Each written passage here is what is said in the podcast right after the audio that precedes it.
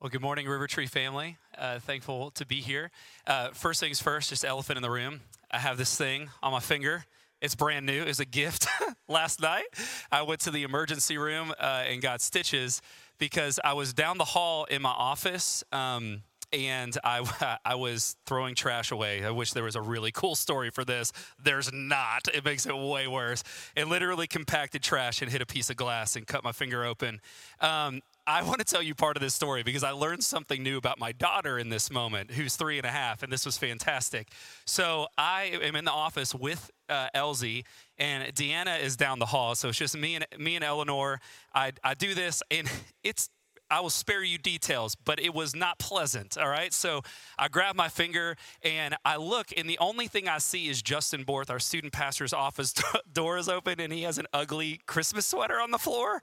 So I run and I grab this and get the irony of this. I pick it up, and it says, Oh, snap and it's gingerbread men with frowny faces and their arms bitten off. So that so that's what I grabbed to cover my finger with. And as I grabbed it, I'm like, of course this would be it, right? It was like ordained that this moment would happen.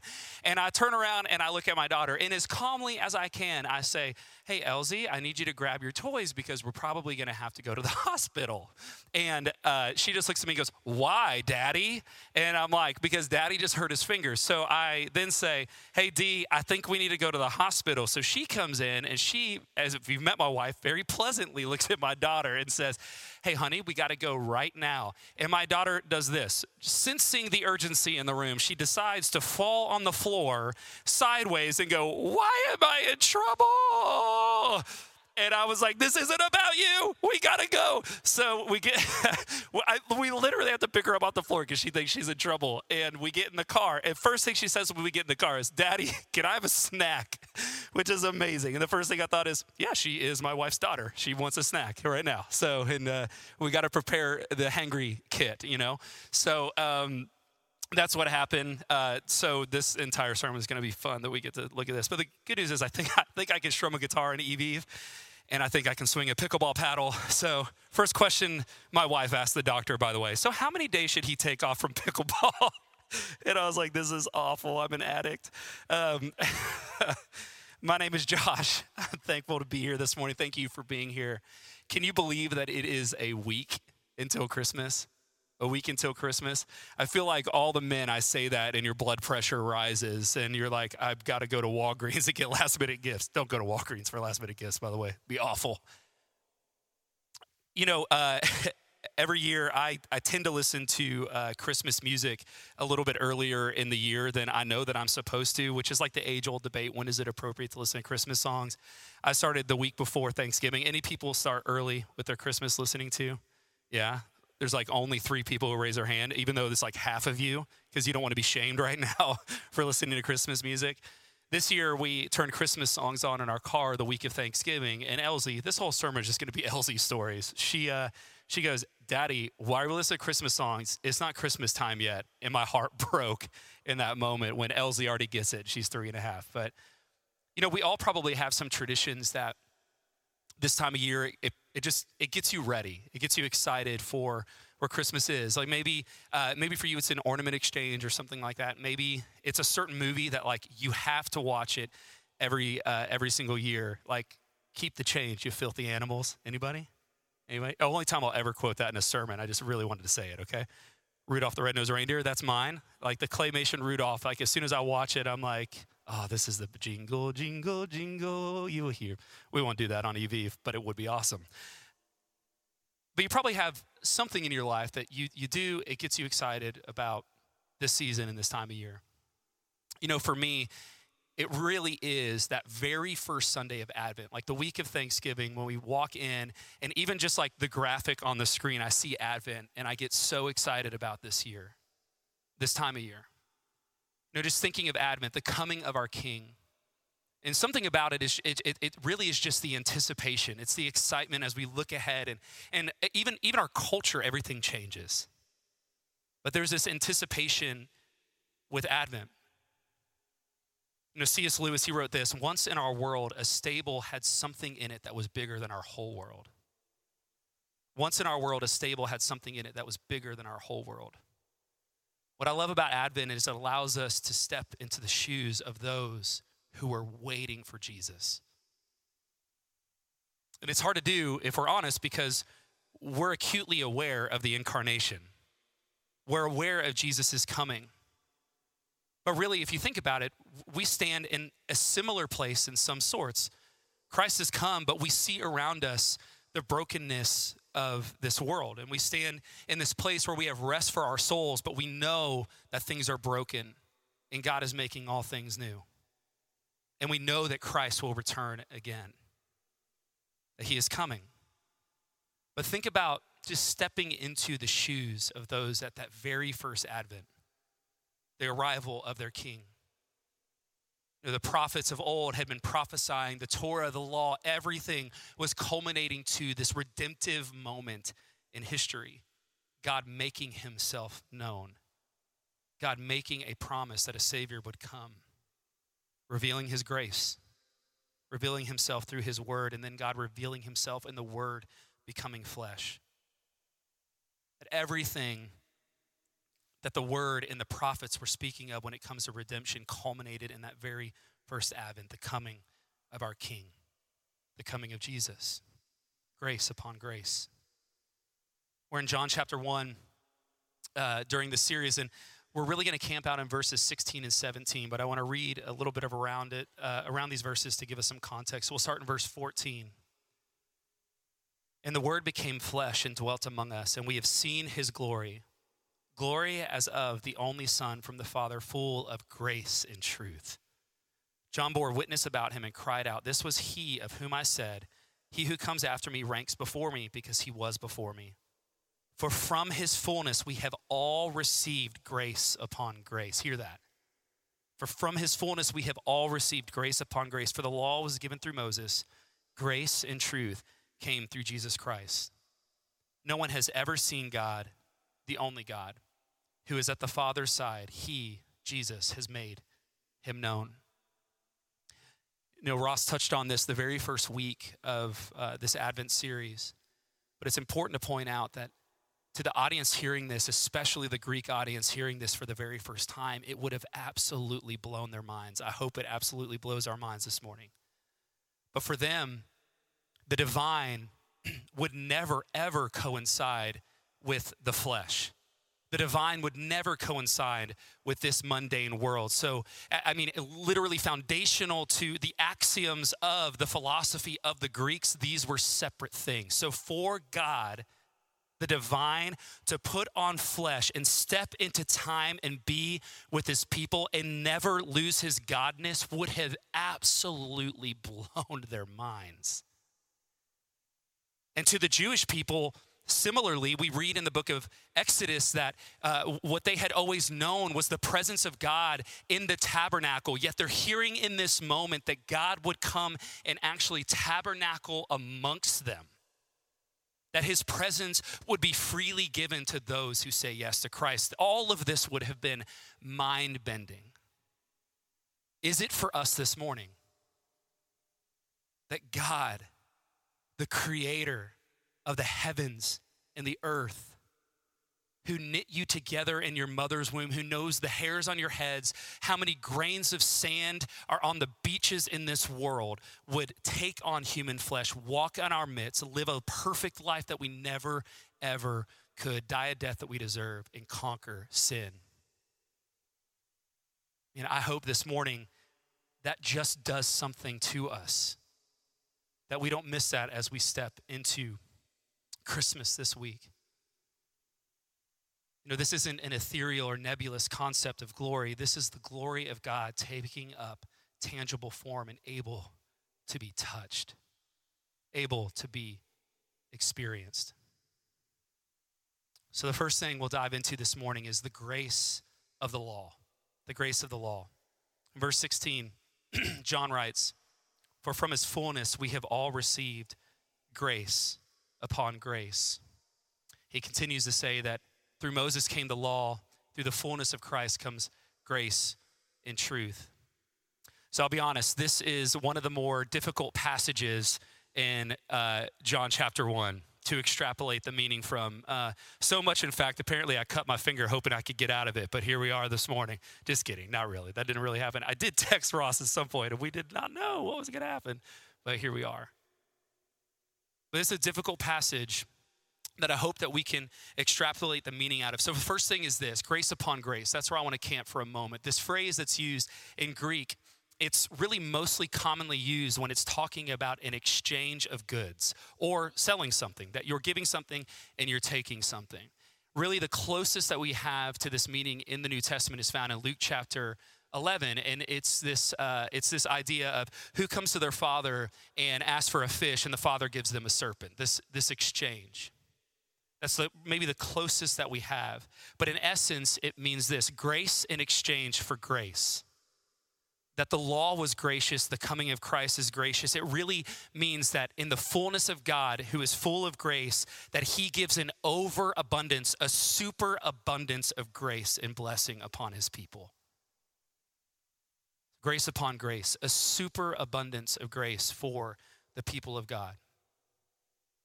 And this does not depreciate the law, but rather it emphasizes that God has always been gracious and has given us one good gift after another. Some renderings of this passage say, blessing upon blessing. I once uh, heard someone liken it to wave after wave that crashes on the shore. You know, I grew up in Southwest Florida, and uh, one of my favorite things is just a sunrise or a sunset, and you sit at the beach. And here's what I know a lot of you know what that's like too, because spring break here, no one lives in Huntsville anymore. The whole city's desolate because everyone goes to the beach somewhere. But it's like sitting on the beach and just the cadence of the waves that never end grace upon grace upon grace is like wave after wave after wave crashing on the shore. What John is saying here in this passage is that Moses played a significant role. He provided for us the Torah that John calls the law in verse 17. And these are not being discredited because grace and truth came through Moses too. John, he doesn't intend to show us that grace, the grace of Christ stands at odds with the revelation of Moses. The law likewise contains the grace of God and is an earlier display of it. So, what's the big idea here? The first thing is this that God has always operated out of grace, always. Even in the Old Testament, God has been a gracious God. His modus operandi has always been grace, if you will. We read in 2 Timothy this He has saved us and called us to a holy life, not because of anything we have done, but because of His own purpose and grace. And hear this this grace was given us in Christ Jesus before the beginning of time. And we see this woven all throughout the Old Testament and in the law and the prophets. Just to give a few examples. When Adam chose selfishness, God made a sacrifice and covered his shame. Grace. When the world chose evil over God, we read in Genesis 6 but Noah found grace in the eyes of the Lord. Grace.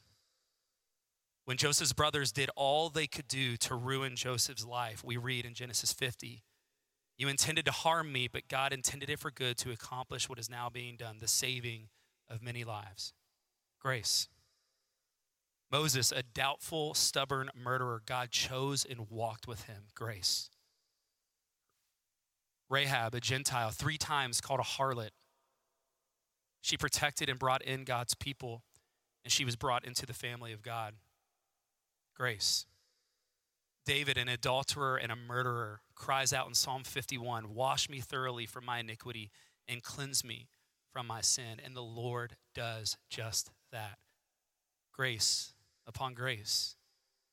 And we see this throughout the tapestry of the Old Testament that grace is woven throughout the law. Grace upon grace like wave after wave crashing on the shore. The second thing about the grace of the law is that the law and the prophets were always pointing us to Jesus. They were always pointing us to Jesus. In verse 17 in John 1, We read, For the law was given through Moses, grace and truth came through Jesus. That language is important. The law was given through Moses. That means the law and Moses, they, they, were, they were separated. It was a thing that he passed down. But then we're told that grace and truth came through Jesus. The very essence and being of who Jesus is, is gracious and true. The Old Testament law is good and gracious as well. It reveals who God is, it reveals God's character, it points out our sin, which we'll dive into in a moment. It points out our need for a Savior. It points out what it means to live a holy life. And it is always pointing to Jesus. But as good as the law is, Jesus, God in flesh, is better. When I was 17 years old, I bought my first cell phone. Uh, so this was like 2003, 2004. Back then, cell phones were like bricks. Remember, they were like the Nokia. You could throw down a flight of stairs, and you're like, "Oh, it ain't broke." You know, that thing was going to live through anything. You drop an iPhone like three inches, you shatter the screen. But back then, it was like the Nokia. You just had the brick, and you could play. Uh, was it what was it? Centipede or something? Snake. Thank you guys. Uh, Snake. I don't know why I brought that up just now. I just living in memories here of Snake on my Nokia brick. But back then, it was really expensive to make phone calls. So you had to buy like the the packet. I bought the package that was like free phone calls after seven. Does anyone remember that? It was like after nine, or the premium was after seven. And like three of you are shaking your head yes, but you definitely know because you would be like, should I send this text message? Because it's like a dollar, right? And you, you, had to weigh the importance of the text, right? So I bought the seven o'clock plan. And the reason why I bought this plan is because when I graduated uh, high school, Deanna was moving to Rochester, New York for college. Why anyone would leave Southwest Florida for Rochester, New York, I don't understand. But Deanna did it, all right? So Deanna moved to the Arctic tundra, and I stayed in 85 degrees and 120% humidity. So it was great. But I bought this phone explicitly for one reason to talk to Deanna because I was in love with Deanna and I thought I could convince her to be in love with me too. Okay, so I bought, I bought, I bought this phone, and Dee and I talked every single day, and it was always at seven. I mean, I was ready at seven o'clock, and we would talk for hours upon hours upon hours. And it was amazing. I got to know Deanna in, in an incredible way and fell more in love with Deanna. But then I remember after a year, Deanna called me, and this is like one of the greatest phone calls of my entire life. But she was like, I don't think I can afford year two of school in Rochester. I might have to move back home. And I was like, yes. This, that was weird, huh? The finger. okay, but awesome. I was so excited. Why was I excited? Because Deanna would actually be with me in person, and that's so much better than a phone call. Her being tangible and with me, seeing her grace to the people around me, things that I never would have known about Deanna. And you know what happened? I fell more and more in love with her, and I convinced her to love me. Yes. Now we're married. Thanks for laughing, Deanna. She's the only one. Oh, I, I love you so much. Uh, but she was present. Of course, that was better. The grace of the law was always pointing us to Jesus. It was revealing Jesus. Throughout biblical history, it was pointing and unfolding the character of God and what it means to live a holy life. However, Jesus then stepped into time. The incarnation tells us that he is here. That is better. Jesus, tangible, touchable, present the very essence of grace and truth walking in our midst. Out of his faith, uh, out of his fullness, grace upon grace, like wave after wave crashing on the shore. So, how does the law point us to Jesus? We could spend a whole sermon series on this, but I'll just touch on a few things. One we already did in Genesis chapter 3. When the law is broken, when there sin infects this world, what happens? There's the promise of Christ to Adam and Eve already that one is coming who will crush the head of a serpent, pointing to Christ immediately. In Genesis 15, we read the story of Abraham and the promised gift of salvation by grace through faith. He made a covenant with Abraham. It's an amazing story. I had a lot more notes on this, but I won't dive too far into this. But if you read the Abrahamic covenant, it's such a sweet moment because there's a promise of salvation in the way that God operates still today faith by grace, right? It's God's grace, our faith, and that's it. It's, it's, it's not a meritocracy, it's not based upon your performance, it's nothing you can do. God unconditionally gave his promise to Abraham. So much so, he put him in a deep slumber, walked through the sacrifices, and made a covenant with Abraham, and Abraham never got up and did a thing. And it was always pointing to the seed who is Jesus, as we'll read in Galatians 3 in a moment. Always pointing to the promise of Christ that we celebrate this Advent season. And then, if you read the book of Leviticus or other parts of the Torah and the law, you read about the sacrificial system, which was always pointing to the unblemished lamb who would die once and for all for us. In Hebrews 9, starting in verse 12, we read this Jesus did not enter the tabernacle by means of the blood of goats and calves, but he entered the most holy place once for all by his own blood, thus obtaining eternal redemption. The blood of goats and bulls and the ashes of a heifer sprinkled on those who are ceremonially unclean, sanctify them so that they are outwardly clean. But hear this how much more then will the blood of Christ, who through the eternal Spirit offered himself unblemished to God, cleanse our consciences from acts that lead to death, so that we may serve the living God? The list could go on and on. And that's why John can write to us that out of God's fullness we have received grace upon grace. So, this should lead the Christ follower to naturally ask this question Then, what's our relationship to the law today? What does the law mean? What does the Old Testament mean for the Christian today? Let me first tell you what it doesn't do. The law does not save us. The law does not save us. There's pretty much an entire book of the Bible written on this, by the way. It's the book of Galatians. And uh, I was the young adult pastor at my last church, and we went through uh, the book of Galatians. I think it took us over a year to do six chapters. We went through the book of Galatians, and um, the context is important as we read Galatians 3 in a moment. But what we read is that Paul had already explained the gospel to this church and they had received the gospel. They believed the gospel. They believed in, in, the grace of God. They believed that Jesus lived a perfect life that they couldn't live, died a death that they deserved. They said yes to the gospel. And then, as Paul went away, a group of Judaizers came in and said, Yeah, yeah, I mean, that's good. But also, to be saved, to have salvation, you have to do a bunch of these things. And it became a performance based religion. So that's the context in which Paul is coming in. As a matter of fact, a little side note uh, this really was the book, this and the book of Romans, that was the catalyst of the Reformation. Martin Luther read the book of Galatians and for the first time felt the shackles of meritocracy and performance fall off and felt the washing over him of the grace of Jesus. And this is what we read Brothers and sisters, let me take an example from everyday life. Just as no one can set aside or add to a human covenant that has been duly established, so it is in this case. The promises were spoken to Abraham and to his seed. Scripture does not say into seeds, meaning many people, but into your seed, meaning one person who is Jesus Christ. What I mean is this the law introduced 430 years later does not set aside the covenant previously established by God and thus do away with the promise. For if the inheritance depends on the law, then it no longer depends on the promise. But God, in His grace, gave it to Abraham through a promise. So Paul is adamant here that something either comes from grace or it comes from works. It either comes by the giver's promise or the receiver's performance. It is one or the other, and they are mutually exclusive. It can't be both grace, both grace and works because then it would cease being grace. It would cease being a gift. Let me give a simple example. It would be like one of you calling me and saying, "Hey, Josh, come over to my house. I have a gift for you, and I love I'd love to give it to you."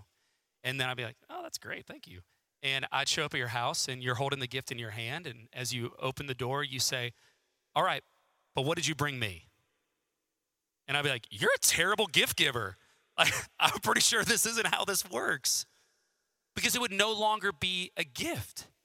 There would be contingencies, there would be conditions.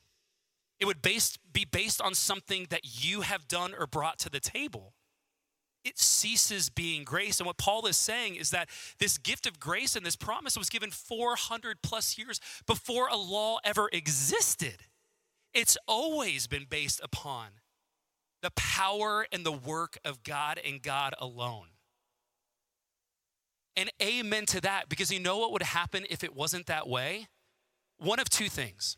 One, we would all be radically in despair and anxiety all the time, or we would be incredibly self righteous and we would boast in ourselves. But the beautiful thing about the gospel is it doesn't leave room for that. The only thing we can boast in is Jesus and Jesus alone. Not me, not you. Jesus and thank the Lord, right? That we're not running around trying to clean ourselves up, but Jesus does it for us unconditionally. The promise existed before the law ever did. And we read that in Genesis 12 and in Genesis 15. Therefore, the law must have a different purpose. In Galatians 3, Paul continues, he says, Why then was the law given at all? It was added because of transgressions until the seed of whom the promise referred had come. So the first thing is this our relationship to the law is that the law points out to us that we are lawbreakers. The law points out to us that we are lawbreakers, that we are sinners in desperate need of being saved. James 2 says this in a very weighty way, but it says, Whoever keeps the whole law but fails in one point has become guilty of it all. It points to us that we are lawbreakers. This is the gift of my, or this is the story of my salvation. And I've maybe shared this with y'all before, but two weeks before my senior year of high school, my parents were going through a very, very difficult divorce. And I had anger that had been welling up in me over time, most of it inwardly, but I could feel it. I mean, it was just, I was so frustrated and angry with my family. And I remember I was not a Christian. My dad walked in my room on a Saturday night. He asked me to go to church with him the next day. And I sit down, and wouldn't you believe the sermon was on anger? Of course it was, right? And I'm sitting there, and for the first time ever, I was like, what is happening to me? What is it this, that I'm feeling right now? But I was convicted for the first time. I knew that my sin was being revealed to me. Then the pastor did like a the, the old Southern Baptist altar call and he explained what the gospel was. And I was like, oh my gosh, I I need Jesus. I was super introverted. I was like, but I sure as heck am not walking up to the front, all right? So I go home and I do the only thing I can think to do. I open up the Bible to the very beginning and I start reading in the book of Genesis. And I read and I read and I read. And you know what happened? My sin was revealed to me more and more and more. I felt the weight of my plight. And then I had a recollection of the gospel that he had preached that morning, and I just said, God, I absolutely need you because I can't do this on my own. The law points out to us that we are lawbreakers. The second thing is that the law continually points us back to the unconditional promise of God. It always points us back to the unconditional promise of God. Paul continues Galatians 3:22, the law was given so that what was promised being given through faith in Jesus Christ might be given to those who believe. I read this John Stott quote. It's been my favorite quote over the last couple weeks. He writes this After God gave the promise to Abraham, he gave the law to Moses. Why? He had to make things worse before he can make them better.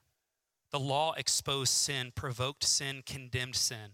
The purpose of the law was to lift the lid off man's respectability and to close, disclose what he is really underneath sinful, rebellious, guilty, under the judgment of God, and helpless to save himself.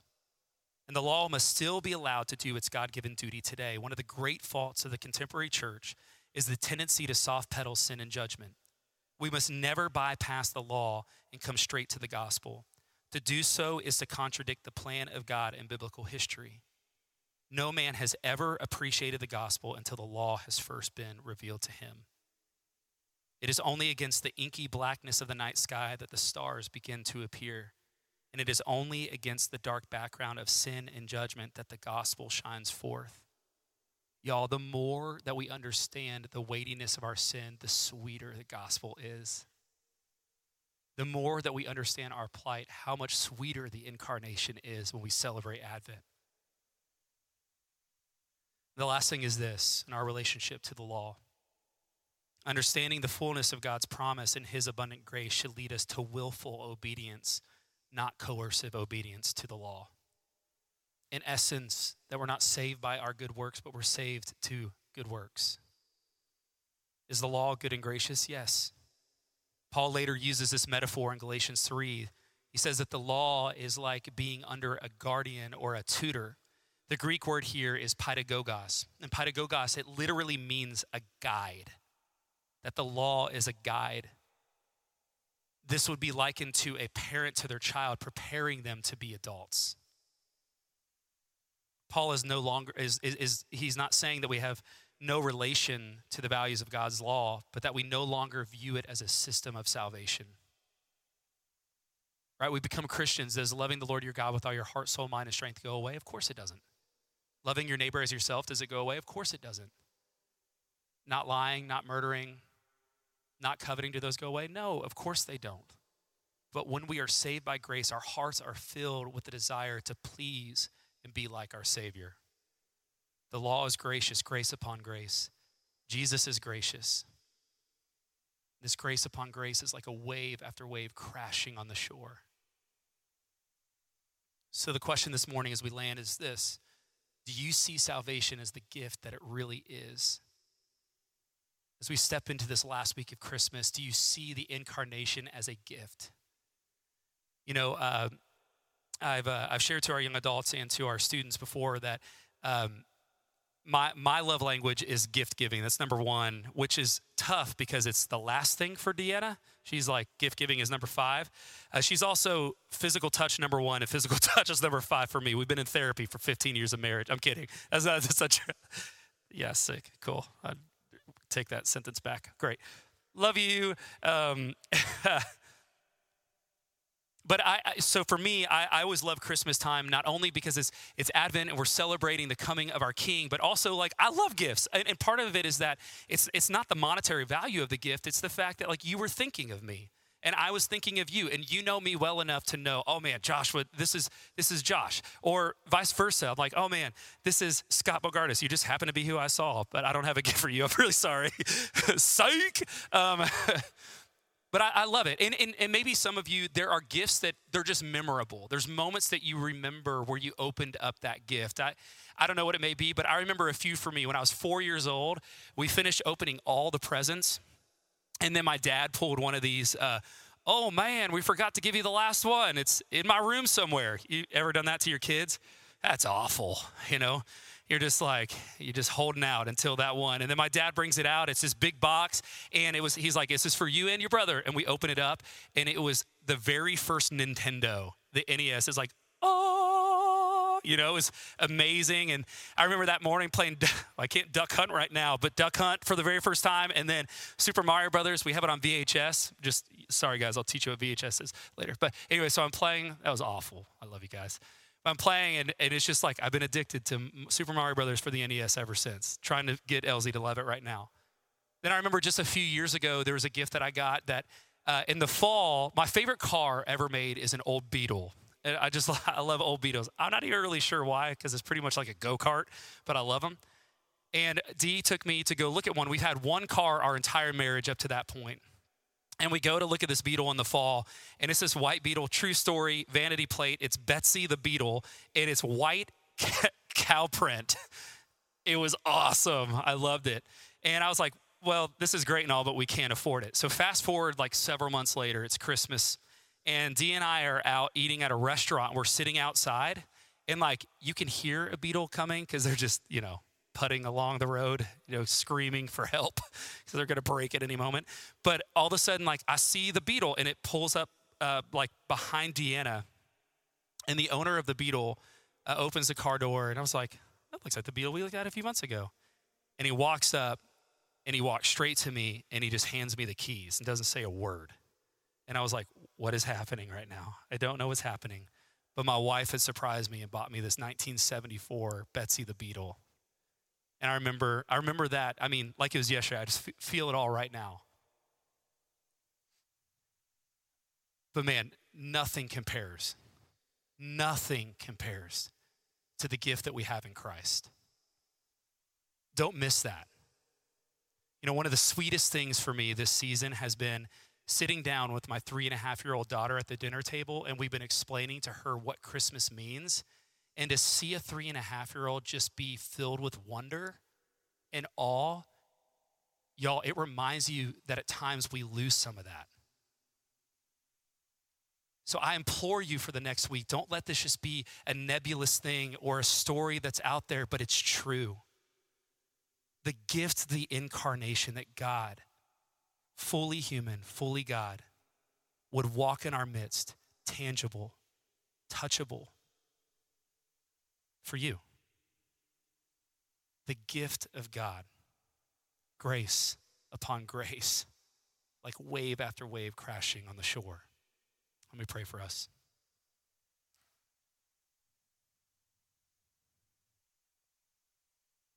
God, we love you. We're thankful uh, just for this opportunity to dive into your word. We're thankful for this Advent season.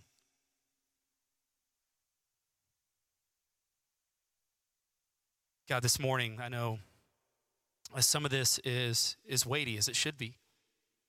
And the law does reveal the fact that we are lawbreakers, that we are in desperate need of being saving. But God, I pray for those in the room this morning that that may convict that, Lord, they hear the good news of the incarnation, of the gospel. Hark the herald angels sing glory to the newborn king.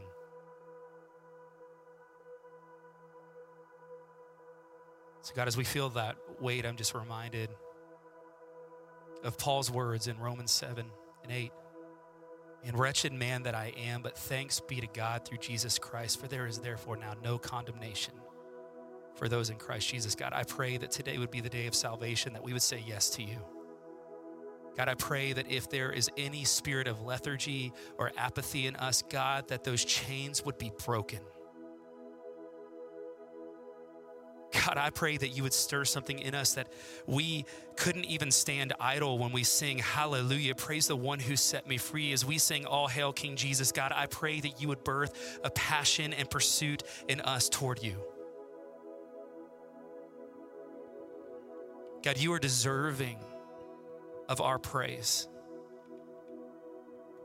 So, God, I pray that we don't worship you this morning out of obligation, but we worship you this morning out of gratitude as a people who have been saved by much. God, that we would not miss these moments. These are sacred moments. Jesus, you are in this room. You show up in a powerful way. So, God, I pray that we would see you for who you are, the God of all creation the God of all salvation, who pours out grace upon grace upon grace. God, we love you because you first loved us. It's in Jesus' name we pray. Amen.